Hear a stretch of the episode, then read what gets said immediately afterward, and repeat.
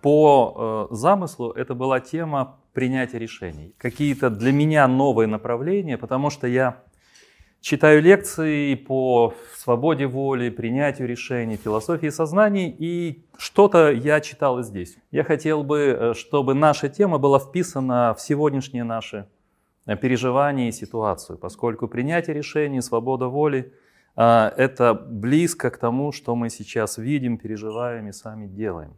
Вначале скажу о том, какой интересный ракурс сегодня открывается при встрече философии, когнитивных наук, политической теории. Я начну с нескольких фактов.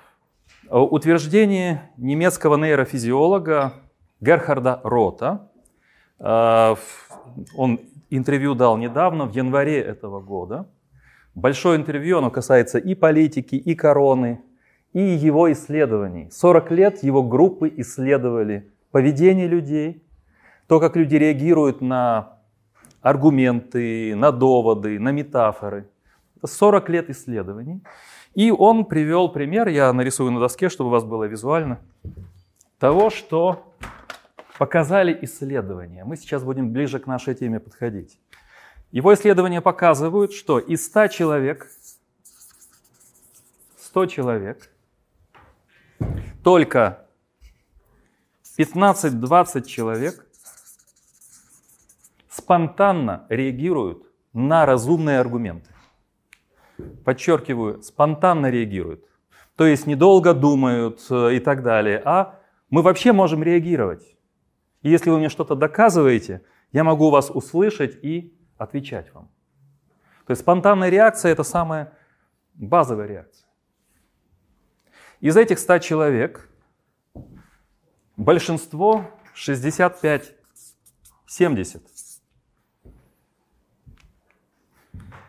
не реагируют на рациональные аргументы, а реагируют на поведение окружающих. Это исследование нейрофизиологов и когнитивистов. Что значит они реагируют на поведение окружающих? Кто для них соседи, друзья, авторитеты? А поскольку большинство из людей, особенно людей, живущих в сетях, ориентируются на блогеров, на, как это называется, лидеров общественных мнений. А, понятно, что для них это примеры. Вот примерно 65-70 человек. Сколько у нас остается? У нас остается где-то 10, 15, 20. Это нижняя планка.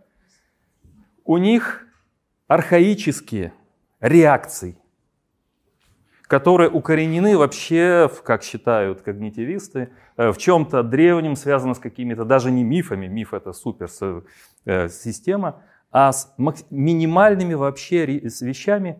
Я не юнгианец, Юнг назвал, наверное, это архетипы, может быть. Назвал бы какие-то наиболее общие глубинные схемы. Что эти факты нам говорят в свете событий, которые мы переживаем и будем переживать? И когда мы здесь говорили, например, на тему элит, пожалуй, наверное, эти 15-20 человек можно отнести к элите. Те, кто может воспринимать. А, но, опять же, мы видим здесь важность поведения элит или важность поведения лидеров, потому что за ними не просто 15-20 человек, а уже 65-70 этого второго эшелона. А то, что люди схватывают как, какая у нас мимика, как мы уверены в себе, как мы ведем себя, как мы можем повести за собой. Не обязательно аргументировать, нужно показывать здесь. И, кстати, вся история цивилизации – это ведь не только интеллектуалы и рациональное что-то. Это определенные ритуалы, определенные традиции, определенные поведения. Например, моя любимая средневековая культура – это культура жестов. Мы сегодня приходим к новому средневековью. У нас такая вот полуфлешмобовская, полужестовая культура, где мы считываем какие-то наиболее простые вещи. Итак, это Герхард Рот. Пишется так. Рот. ТХ. Что? А, это немец. А, я сказал, что это номер один нейрофизиолог а, в Германии, потому что он написал очень много книг. У него целый институт, лаборатория. Его очень легко найти в сети, и часть его книг переведена и на английский язык. Его сфера деятельности – это нейрофизиология, это поведение, схемы поведения. Я сейчас назову еще одно имя, а это уже англосаксонское, но оно в принципе стоит в ряду рода. То есть это два главных когнитивиста, назовем это Когда мы об этом говорим, э, речь идет пока еще даже не о теории там, политической, не о бизнесе, не о теории экономики, а о константах определенных да, в нашей физиологии и в, нашем поведении. Эти константы, наверное, примерно те же самые на протяжении всей истории. Часто меня задают, задавали вопрос в связи с этим, а из этих 65-70 могут подняться в первую категорию люди? Что для этого нужно сделать? Но это уже другая тема. То есть, возможно, увеличение этого, этой сферы. Я думаю, что нет. Я думаю, что нет. И поскольку я очень много общаюсь, начиная со студентов, сейчас уже школьники пошли, я вижу, что, ну, в принципе, хорошо построенное общество должно учитывать этот фактор – и понимать, что не все приходит через, скажем, интеллектуальные вещи. А, и какие-то вещи должны быть связаны не только там, с высшей школой, с университетами, с теорией рациональности. Второй факт, он ближе к этому, а, говорит о том, что где-то с конца 80-х доля эмоциональных слов увеличивается.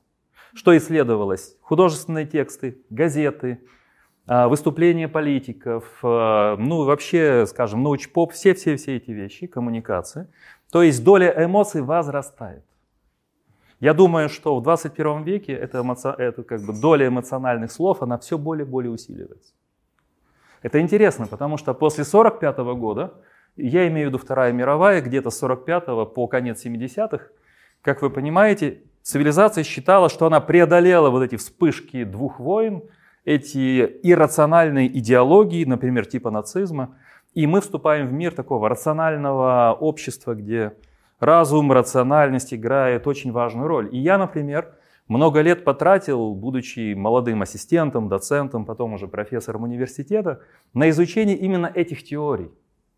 Это этика, политическая философия, ряд других сфер, где такие люди, как Роулс, Хабермас, Аппель, говорили о том, что история нашей цивилизации – это все больше рационализация наших миров.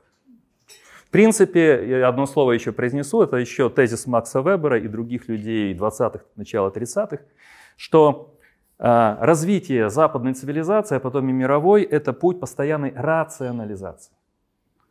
А это не хорошо и не плохо, наоборот, здесь было много угроз, о которых писали эти авторы. Но в принципе, в чем связан прогресс? Прогресс связан с поступью рационализации. Это еще один факт. Сейчас мы перейдем к принятию решений. Здесь понятно, да? Ну и теперь последний факт, он будет чуть-чуть более длинным, и потом я сделаю второй шаг. Шаг более длинный, он связан э, с исследованиями сознания. Вот одно из них. Есть перевод американский, э, э, значит, э, Scientific American, это журнал, которые на русском делаются дайджесты такие. Вот как НВ делает Economist, так здесь делаются дайджесты. У меня есть и англоязычные версии, но не тоненькие. Это здесь сразу несколько номеров. И здесь очень интересная статья «Электрический мозг». Автор э, Кристоф Кох. Это величина еще побольше, чем род. Кристоф Кох – это тоже нейрофизиолог, но он американец. А главный авторитет нейрофизиологии – а его статья называется «Электрический мозг». Воздействуя на мозг с помощью электродов, можно выявить расположение осознанных переживаний. И здесь в этой статье, предположу, может вы посмотрите, это картография. В 2020 году в одном из научных журналов американских а, были результаты долгих, многих эмпирических исследований визуализированы. А, речь идет о том, что определенные участки мозга стимулируются да, с помощью электродов, и мы переживаем определенные ощущения, осознанные. Например, грозу, а, видим искаженные лица, как на картинах Сальвадора Дали. Ощущаем легкое покалывание, щекотку, сексуальное возбуждение.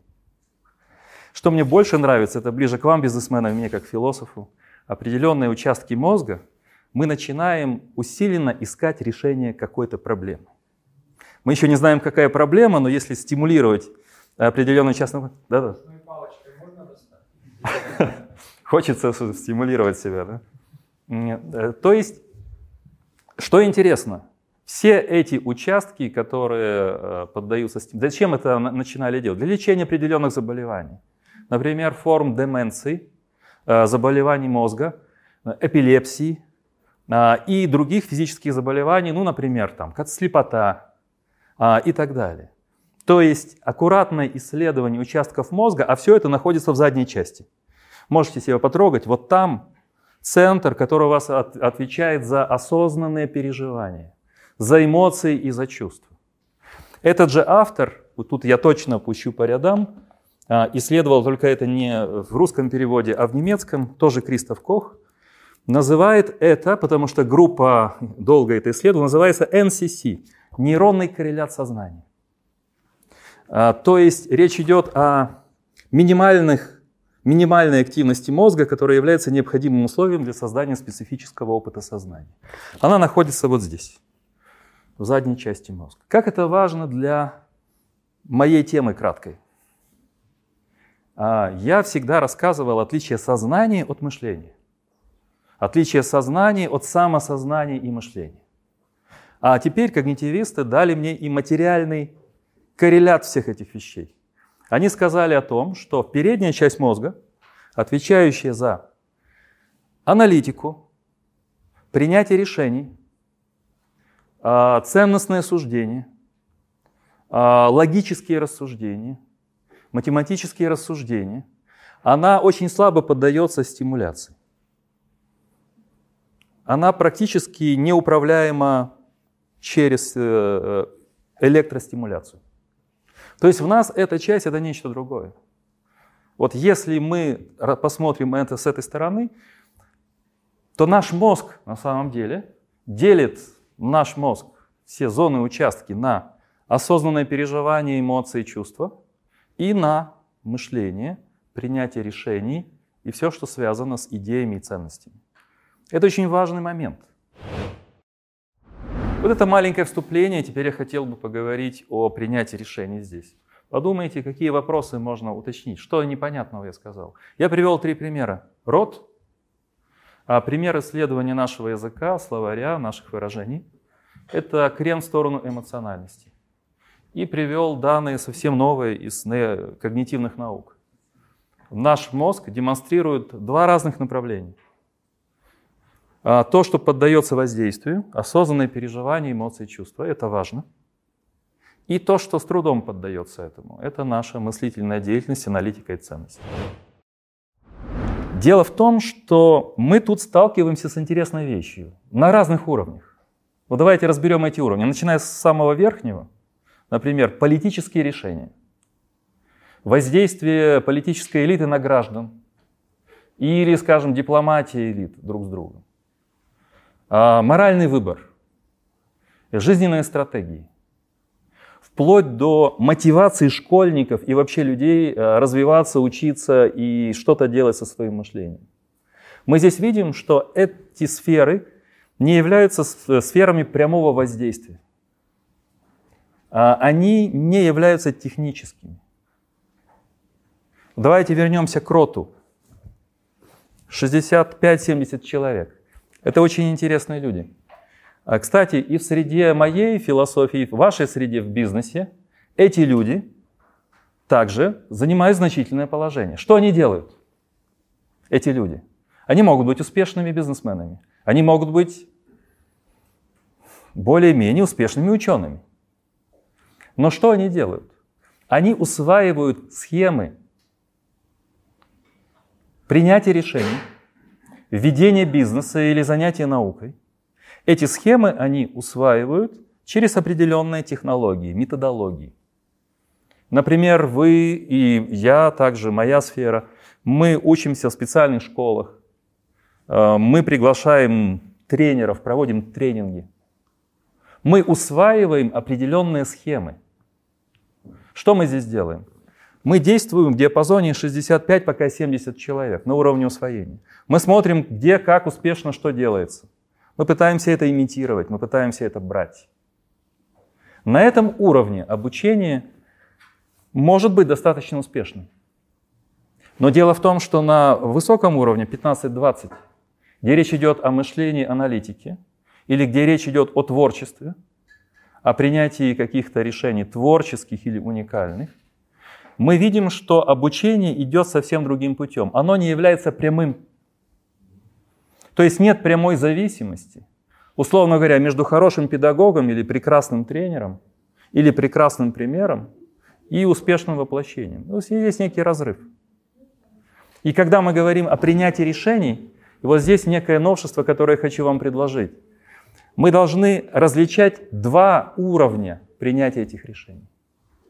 Технологическое, то, о чем думают и когнитивисты, а, то, о чем думают инженеры, которые пытаются создать более-менее автономные программы, которые сами ставят себе задачи и их решают.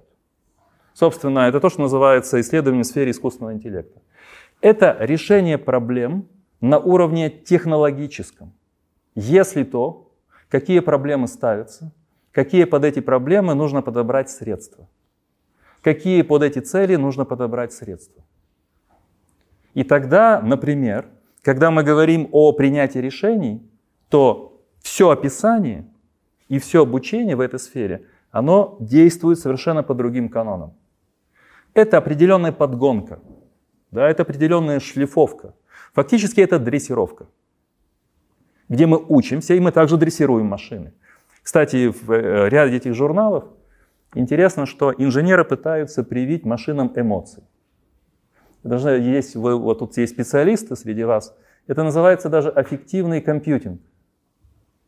То есть речь идет о том, чтобы сделать машины, которые переживают эмоции, чувствуют, и стремятся к чему-то. Например, один из э, главных гуру искусственного интеллекта сегодня, Шмидт Хубер, говорит о том, что он и его команда пытаются научить машину или программу мотивации, познавать мир. Для этого они в программу вшивают то, что они называют а, знаками удовольствия. Программа, продвинувшись, э, получает импульс, удовольствие. Она говорит, о, вау. И программа строится таким образом, чтобы она шла дальше, чтобы она еще раз получала это удовольствие. И это работает на то, что программа сама начинает расширять картину мира, и она заинтересована, в кавычках заинтересована, дальше, дальше, дальше идти на пути расширения картины мира. Когда я это говорю студентам, вот это ряд статей, я говорю, видите, инженеры хотят сделать то, что я с вами сделать не могу. Потому что я не могу создать в вас мотивацию. Шмидт-Хубер хочет, чтобы программы мотивированы были. Они страстно желали учиться. Очень сильно хотели обучаться, стремились к знаниям. А с людьми мы этого сделать не можем. Почему? Потому что здесь мы как раз переходим на этот второй уровень. Есть другой уровень принятия решений, не технологический. И он наиболее загадочный для меня. Но для нас, людей, особенно для тех, кто работает на 15-20%, э, не обязательно я должен себя к ним приписывать. Может, я тоже эмоциональный. Или я смотрю на образцы. Ну, скажем, эти 15-20% должны понимать, что здесь принятие решений действует на другом уровне не только на уровне постановки и решения задач. То есть, когда обычно говорят о теории принятия решений, об исследовании в сфере принятия решений, я считаю, тут я выступаю как некий новатор, что нужно разделять и удваивать это направление. Существуют две программы принятия решений. И работать в этих сферах можно совершенно разными методологиями. А что мы делаем? Мы отождествляем это. Мы хотим технологизировать принятие решений. Мы хотим быть обучаемыми машинами, которые э, шлифуют свое умение реагировать на те или иные обстоятельства а, с помощью определенного, скажем, компьютинга аффективного и так далее. Кстати, вот в ряде статей, может быть, вы тоже очень много знаете в этой сфере, особенно кто этим занимается. Для чего, например, нужно вот этот эффективный компьютинг? А, в первую очередь сейчас это в сфере медицины. Потому что в ряде стран мировых, ну скажем, человек, который смотрит за пациентом или за больным, а, это тяжелая, тяжелая работа. И не все соглашаются на нее, даже в Западной Европе. Раньше это делали ордена. Как мне исправляют знатоки русского языка всегда в моем YouTube, ордены надо говорить. А мне нравятся ордена. Вот почему-то так вот, да? ордены правильно, да? А это были ордены. Кстати, сейчас в Индии а, было сокращено, по-моему, даже индийское правительство вообще перекрыло финансирование вот этого ордена э, Терезы Калькутской. И вообще в Индии нарастают такие религиозные конфликтные ситуации, как ни странно. Мы считали, что это более-менее такой толерантный мир. Сейчас везде все обостряется, везде все становится таким напряженным. А в некоторых культурах, например, сказано в одном из этих исследований, а, выявление страдания считается недостойным поведением. Это в Японии. А, и поэтому а, больной, который страдает, испытывает моральное ну, переживание, что кто-то видит его страдания. И ему неприятно выказывать, хотя ему, например, может быть больно, он может страдать, но он но испытывает еще и моральные муки. Поэтому вот такие компьютерные няни или сиделки, или медбратья, медсестры играют здесь большую роль. Это я к тому, что даже часть эмоций, а, в принципе, сегодня рассматривается как возможность. Пока это, конечно, зачаточный уровень, безусловно. А, это делаются первые шаги, но инженеры верят в то, что рано или поздно это уже будут достаточно развитые программы, так или иначе. Шмидхубер говорит, что больше всего машине с трудом даются анекдоты, пока они достигли самого, самого такого уровня. Потому что анекдот — это парадокс это резкий переход от какой-то логики к какому-то слому логики, и здесь должен быть некий прыжок. Но он верит, что когда-то и программа будет шутить. Мне кажется, что это достаточно фантастические утверждения, но это уж такое дело. Так вот, э, подходя к тому, что я хочу сказать, я хочу вам сказать еще в ближайшие 10 минут как раз о втором направлении э, принятия решений. Я начну с того, что называется вообще свободным выбором. У меня есть на эту тему лекция, просто кратко сейчас позначу три главных параметра. Какое решение мы считаем свободным? Какое решение мы считаем выбором свободной воли? А, один из философов сознания ссылается на одного из философов, который работает в Беркли. Он отличает экспертов от просто компетентных людей. Эксперт а это также называется, кстати, Дрейфус проблема. Дрейфус – это фамилия этого американского философа. Эксперт э, знает за очень краткий промежуток времени, как принять решение, что, какое решение принять. Это как бы мгновенная реакция.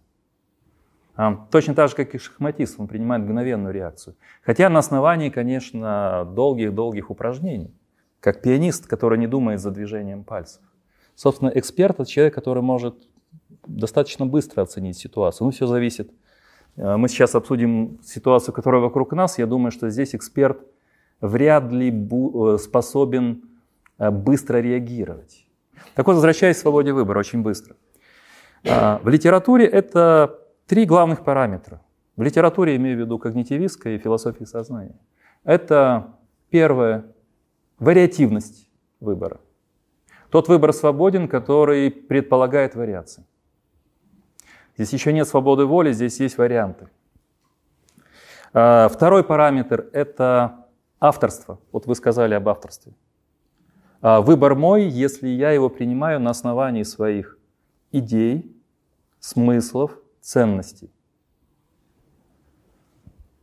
Определенных целей, которые я себе представляю. И третье – это контроль. Вот эти три параметра свободного выбора. Мы сейчас по ним попытаемся пройтись за контроль над собой, когда я в момент решения контролирую себя. То есть я не являюсь марионеткой в чужих руках, меня не используют, да, я не являюсь объектом манипуляций, а я контролирую свои мысли, свои ценности, и в момент принятия решения я нахожусь в состоянии контроля. Вот э, Олег сказал о наркотических воздействиях, вот тогда я себя не контролирую, например, или контролирую, кто профессионал больше, чуть в меньшей мере, но контролирую. Но, но контроль подседает немножко. Да, здесь вот эти три волшебных слова. Это авторство, вариативность, контроль. Авторство, вариативность, контроль. И вот по этому поводу сегодня и выстраиваются все основные теории принятия решений и дискуссий. А я, чтобы вас не утомлять, просто укажу на несколько полюсов.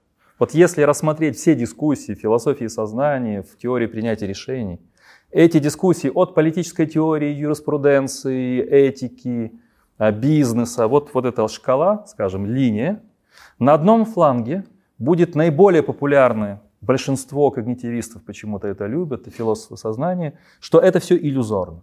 И я очень много проводил практикумов, для людей это было удивительно, и никто не верил в то, что это иллюзия. Я не считаю так, это не моя позиция, но на эту тему написано большинство книг, которые на эту тему сегодня пишут. Самое известное то, что есть, например, в русском переводе Санстейн, это тот, кто написал совместно а, с Тейлором, Талером а, Надж. У него еще есть книга «Как мы принимаем решения». Он юрист. А, если Талер экономист, то Санст, он юрист. И его тоже пафос книг, где он нью-йоркский юрист, он говорит о том, что у нас иллюзия принятия. Решения принимаем не мы. Мы являемся фактически э, слепыми операторами. Принимает мозг, принимает среда, да, вот то, что вы говорите, среда плюс мозг.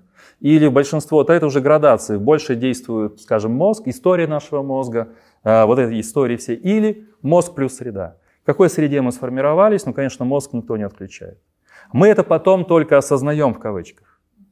И тем более сегодня, когда механизмы воздействия возросли, и когнитивисты подтягивают все эти машины, учитывая возросшую эмоциональность наших как бы, коммуникаций, это особенно опасно, потому что э, по этой теории на человека воздействовать достаточно просто.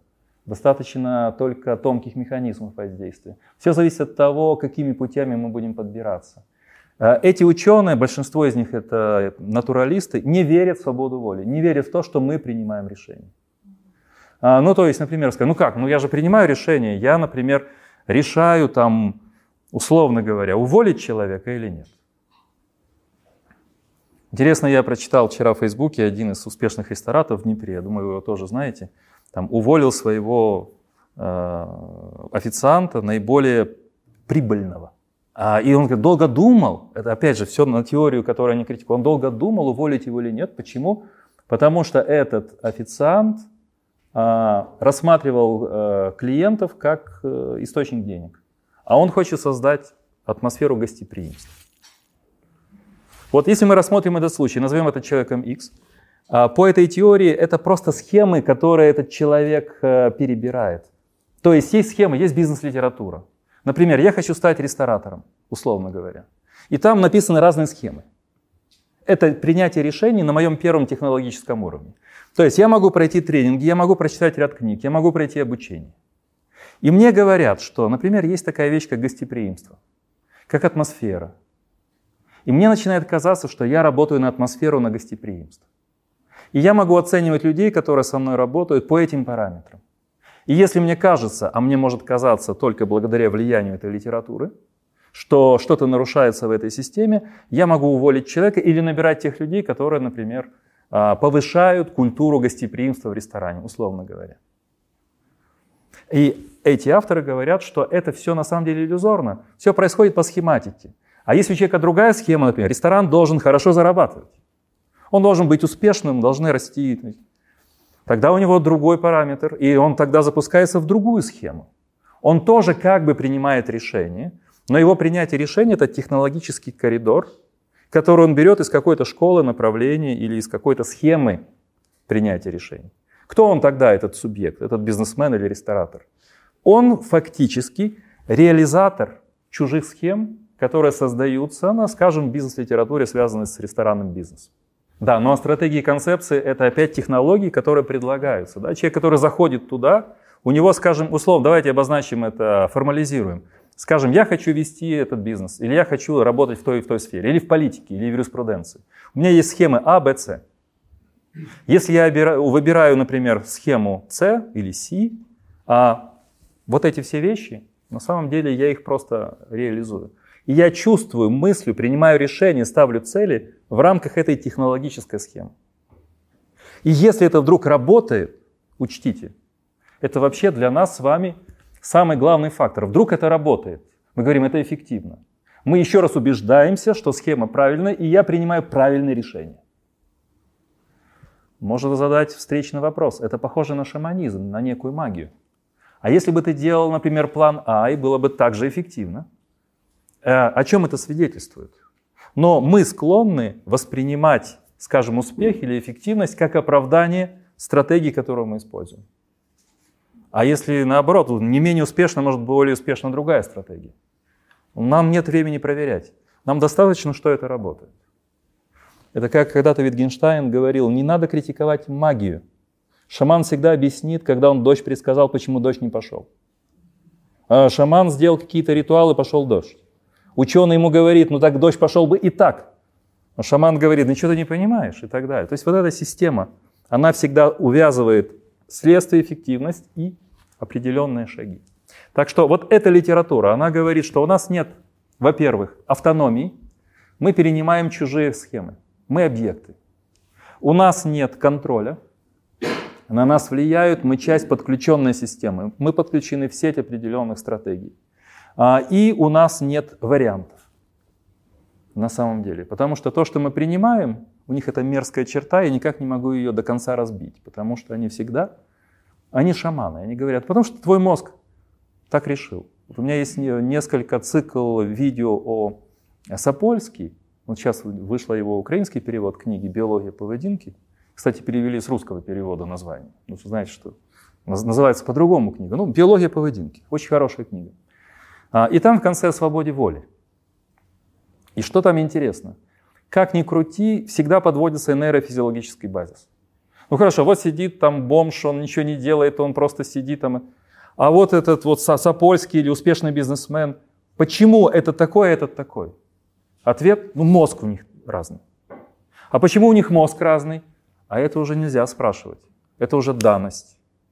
А, эти люди принимают разные решения, разные успешные, потому что их мозг другой. То есть и вариативности нет. Если вы принимаете какое-то решение, это происходит как некая магия. У вас есть как бы опции, вы принимаете одну из них, а эти люди говорят, потому что вас мозг склонен был выбрать это решение. Вот как вы с ними можете дискутировать?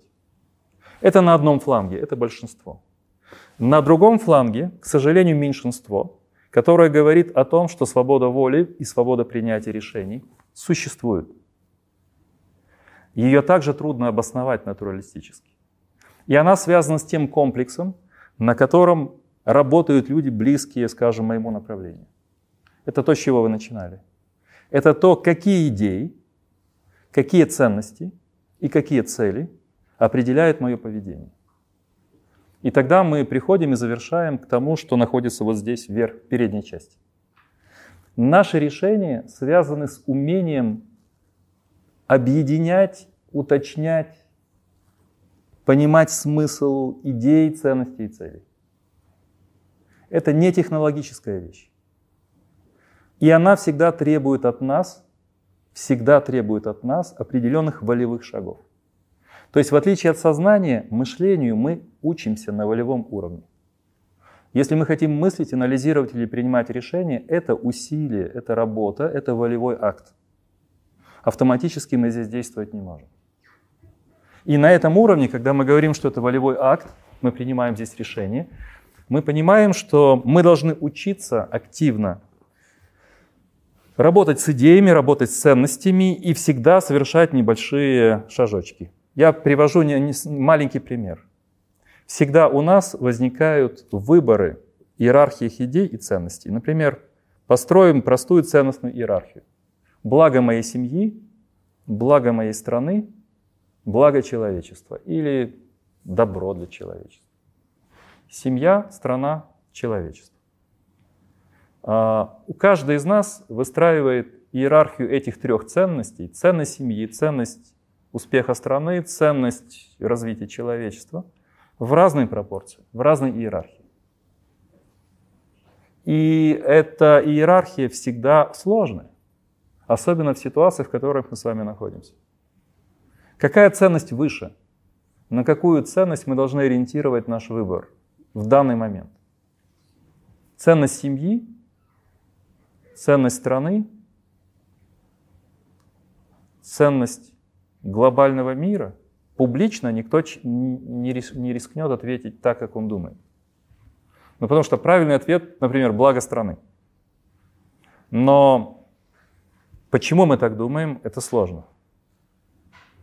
А, это значит, что ценность семьи мы ставим ниже в каких-то ситуациях. А, или нужно принимать решение в какой-то ситуации сейчас или завтра. Как мы это сделаем? Технологически мы не можем принять решение. Здесь нет техны. Здесь опять, какие идеи, какие ценности и цели вы имеете, насколько вы хорошо их понимаете, и какие иерархии между ценностями вы выстроили осознанно, активно.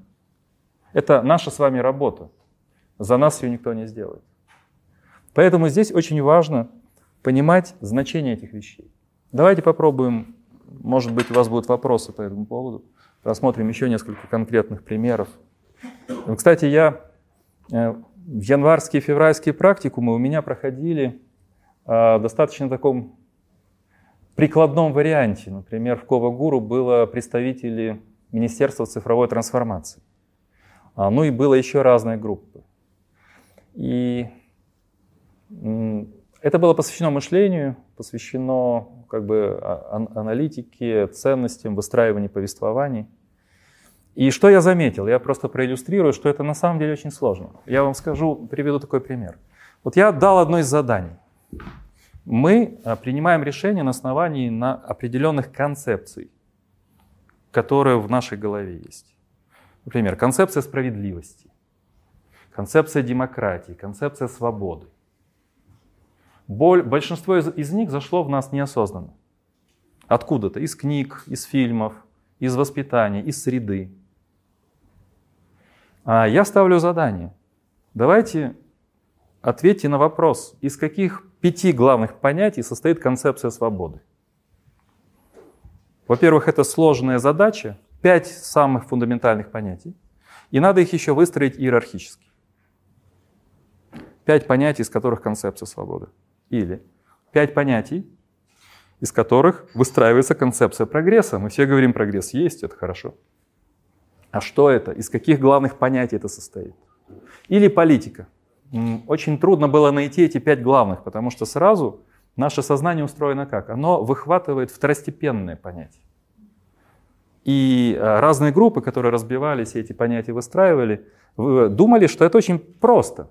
Можно просто нахватать этих понятий, они любые, но оказывалось, что эти понятия не определяют эту концепцию. Они случайно не могут относиться, там была идея демократии. Оно относилось и к любому другому режиму, к любой другой форме правления. А, это было сложно, но еще не менее сложно было потом, когда нужно было объяснить, как мы их понимаем. И вот здесь одна из участниц э, нашла хороший образ, поскольку она занимается строительством – если понятия это кирпичики нашего мышления, а, то большинство понятий мы не понимаем на самом деле. Я называю это слепыми концептами, слепыми понятиями. Она назвала это пустыми кирпичиками. Вот этих кирпичиков мы выстраиваем наши пояснения мира, объяснения мира, наши концепции, свобода, демократия, патриотизм, нация, а, политика – нам кажется, что мы все это прекрасно понимаем. Когда мы начинаем выстраивать из фундаментальных понятий, оказывается, что мы не можем их объяснить. Что значит принцип пустых кирпичей? Это значит, что мы строим дом, например, или даже стену, где только 5-6 кирпичей настоящих, остальные пустые внутри. Эти стены очень шаткие. Фактически мы не самостоятельны в выстраивании наших объяснений. А это уже первое препятствие к принятию решений. Если мы не пытаемся понять, что же мы на самом деле вкладываем в те или иные концепты, в те или иные ценности, в каких порядках иерархических мы их располагаем, в каких-то самых важных практиках, я не говорю, чтобы мы знали все, хотя бы высветили какие-то важные вещи для нас, оказывается, что мы действуем как 65-70 человек на самом деле. Потому что все эти концепции мы взяли от других. А все эти ценности, которые мы себе присваиваем, чаще всего берутся, опять же, на хороших примерах. Они не наши. И тогда получается, если ценности, концепции, цели мы не пропустили через себя, не считаем их нашими, они заимствованы, как же мы можем считать, что мы делаем осознанный выбор, принимаем решение? Где критерий, что это ваше решение? То, что вы сказали, мое, мои идеи, мои ценности. Я хотел, чтобы вы подумали. И мой главный посыл заключается в двух вещах. Первый посыл. Принятие решений, они существуют на двух уровнях. Первое тоже хорошее, но важное, технологическое. Но самые важные практики, они не технологичны. А политика, мораль, свобода, отчасти бизнес. Потому что если мы принимаем творческое решение, нам технологии не всегда срабатывают. А если мы претендуем на некое творчество, на некий новый путь. А, и второй посыл, который я хотел сказать. Подумайте дома, можете разобрать эти примеры. Возьмите любой пример. Вот вы считаете, что для вас важная ценность – это свобода. Например, все говорят, свобода для меня вот самое главное. А что это для вас? Из каких главных понятий это состоит? В каком порядке они расположены? Какое значение вы придаете этим понятиям? Вы увидите, что исчезает у нас почва под ногами. Какие ценности мы исповедуем? На какие ценности мы кладем наш выбор, наше решение? Мы не знаем. И тогда мы понимаем, что мы все-таки технологи чаще всего. Мы действуем в рамках первой теории принятия решений. То есть мы смотрим, как это делают другие, как это успешно работает где-то, и пытаемся это перенимать. Это хорошо. А, ничего плохого в этом нет. А, единственный минус, например, для меня, когда я ищу какие-то новые ходы в понимании каких-то вещей, поскольку я философ, это часть моей профессии, я вижу, что второй путь, он сложный, и требует определенных осознанных усилий. На этом уровне принятия решений нужно вырабатывать в себе осознанные усилия и понимать, из чего состоит выбор, на что мы опираемся и так далее. Вот по поводу, кстати, пример по поводу государства или человечества. Я приводил пример. На этом же строится, например, коллизия романа в круге первом э, Солженицына. На этом основании был снят фильм, хороший сериал. И там как раз один из высокопоставленных дипломатов в Москве, это после Второй мировой, а, узнает, что советская разведка будет, заимствует, как бы сворует рецепт атомной бомбы. И он ищет связи с американским послом и пытается американцам сдать этих шпионов. Ну, это роман полувымышленный, потому что к этому времени критики романа современно говорят, что уже Сталину был известен как бы, способ создания бомбы, что к этому отчасти пришли ученые советские сами. Но, как всегда, литература, как нарративы, повествование дает нам лучше всего вот все эти вещи, данные как истории. Вот вам ценности. Володин, так звали этого дипломата, а, он как раз ставил ценности человечества выше – Почему Солженицын так ненавистен многим э, таким, или Сахаров Андрей Дмитриевич? Потому что они вдвоем всерьез считали, хотя у них разные идеологии, тот либерал, а тот скорее почвенник, они считали, что неплохо бы все-таки Америке ударить по Советскому Союзу военно. Потому что Советский Союз, наращивая военную мощь, а, представляет собой опасность для человечества. И они это заявляли. И вы себе не представляете, сколько они получают до сих пор в разных ютубовских группировках э, стрел в свой адрес. Но я это привожу как иерархию ценностей. Да? Семья, мое государство, человечество. Вот если мы на этой шкале будем определять, то для Сахарова или Солженицына, хотя их судьбы были разные, вы знаете, ну, Сахаров раньше умер, а Солженицын потом встречался с Путиным, приходил к нему домой – но так или иначе для нас иллюстрация ценностей. Они ставили ценности человечества выше государственных, а для такого государства, как Советский Союз, это госизмена. И это аморалка. Он не был против своего государства, скажем, своей страны. Он был против той государственной системы, которая, как он думал, разрушала а, страну и составляла опасность для человечества. Государство как враг страны. Государство как враг страны и враг человечества, потому что советская система, а, в принципе, вы же знаете, в этом году, э, в этом году юбилей Карибского кризиса. Кстати, я принес, вот неплохо такие вещи в Украине принимать, это хорошее основание для принятия решений и бизнесу, и политике. Это большой атлас 22 года France Info. А, э, это самая важная информация для политиков, для интеллектуалов, для различных элит, потому что здесь главные данные в картах, в схемах, цифрах по миру, по главным направлениям. Все очень легко считывается. Кстати, здесь удивился, что у нас тут есть, например, свобода прессы, отношение к, э, э, к гендерные отношения, глобализация. Здесь вот очень прекрасно там американские военные базы. Везде обозначены сколько, где сколько контингент, все есть. Больше всего в Японии, в Азии и в Германии. А, и так далее. И, естественно, здесь Франция, потому что Франция превыше всего. И здесь все данные за 22 год. Это мир, Франция, вот, и фактически и все. Да? Вот мир, а, ну то есть, например, популяция. А, мир в Китае, Франция. Популяция в 2050 году. Мир, Индия, Франция. Тут видно как бы все прогнозы, прогнозистика, статистика и так далее. Почему я взял э, этот журнал? Потому что он здесь очень хорошо показывает. Э, здесь есть раздел э, «Главный юбилей года» исторический. И, например, здесь один из юбилеев как раз Карибский кризис. 200 лет смерти Наполеона, это было в прошлом году. Вот, 105 лет, 75 лет, ага. 60 лет кризису на Кубе. Здесь он описывается, Карибский кризис. Так вот, возвращаясь к Солженицыну, Сахарову и конкретному примеру. А, как раз после 45-го несколько таких кризисов было. Это Берлинский, а, когда ситуация была, знаменитые фотографии, вы видели их, как бы выстроились с двух сторон военные, фактически на линии, видя друг друга. Там танки подъехали, там джипы. А, это Карибский кризис, вот видите, юбилей. И уже кризисы, связанные вне Европы. Ну, Карибский он был общемировым. Проблема для меня либерального мира в том, что они исходили из свободы как данности. И мы зашли в тупик, сегодня идет обратная реакция. Свободам нужно учить.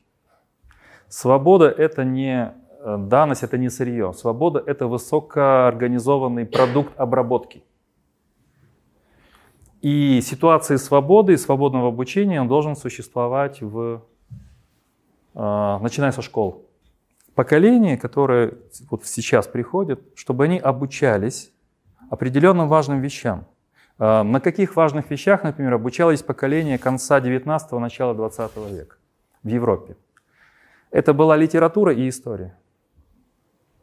Национальная литература, то есть понятие нации, национальной идентичности, они строились по этим двум моментам. А, например, после 45-го, вплоть до начала 21 века, это были другие учебники и другая литература.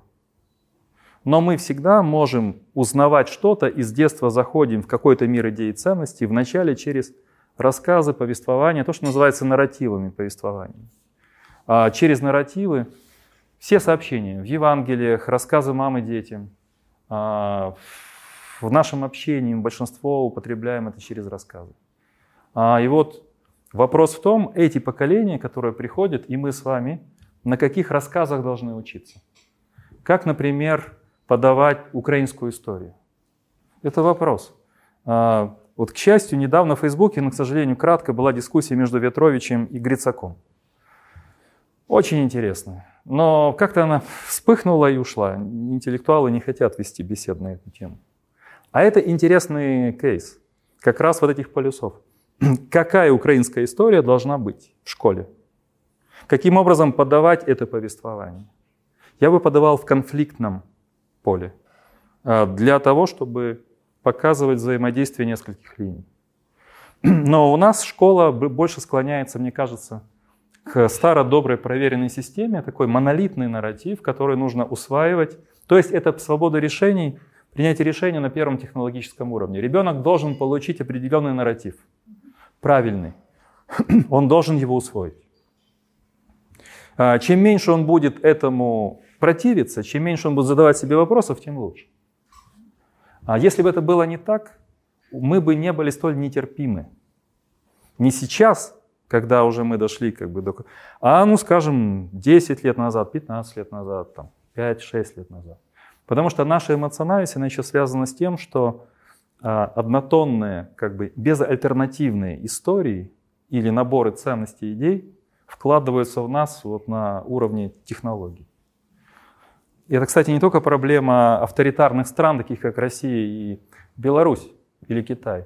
Это проблема, мы много раз говорили об этом, и Соединенных Штатов, например. Это проблема монополизации. Проблема того, что мы рассматривали на панораме кейс, связанный с Spotify а, и с а, Роганом. Я думаю, кто-то из вас, может быть, слышал или читал об этом. А, как а, обрушилось на Рогана а, ряд, скажем, деятелей, там рок-музыкантов двое, да, а, за то, что он позвал одного из врачей, который, собственно, с мировым именем. Это было в начале января, по-моему, или середине января. А, в конце декабря это было. И этот повод еще раз поставил вопрос о свободном разговоре, о свободе дискуссии в современном мире. И шансы понижаются. То есть мы говорим сегодня, что сужается пространство для свободных дискуссий, даже в свободном мире. А это толкает нас, опять же, к принятию решения на технологическом уровне. Чем меньше у нас э, вот этих конфликтных, хороших конфликтных э, ситуаций, тем больше мы не привыкли воспринимать другое и сразу начинаем атаковать эмоционально.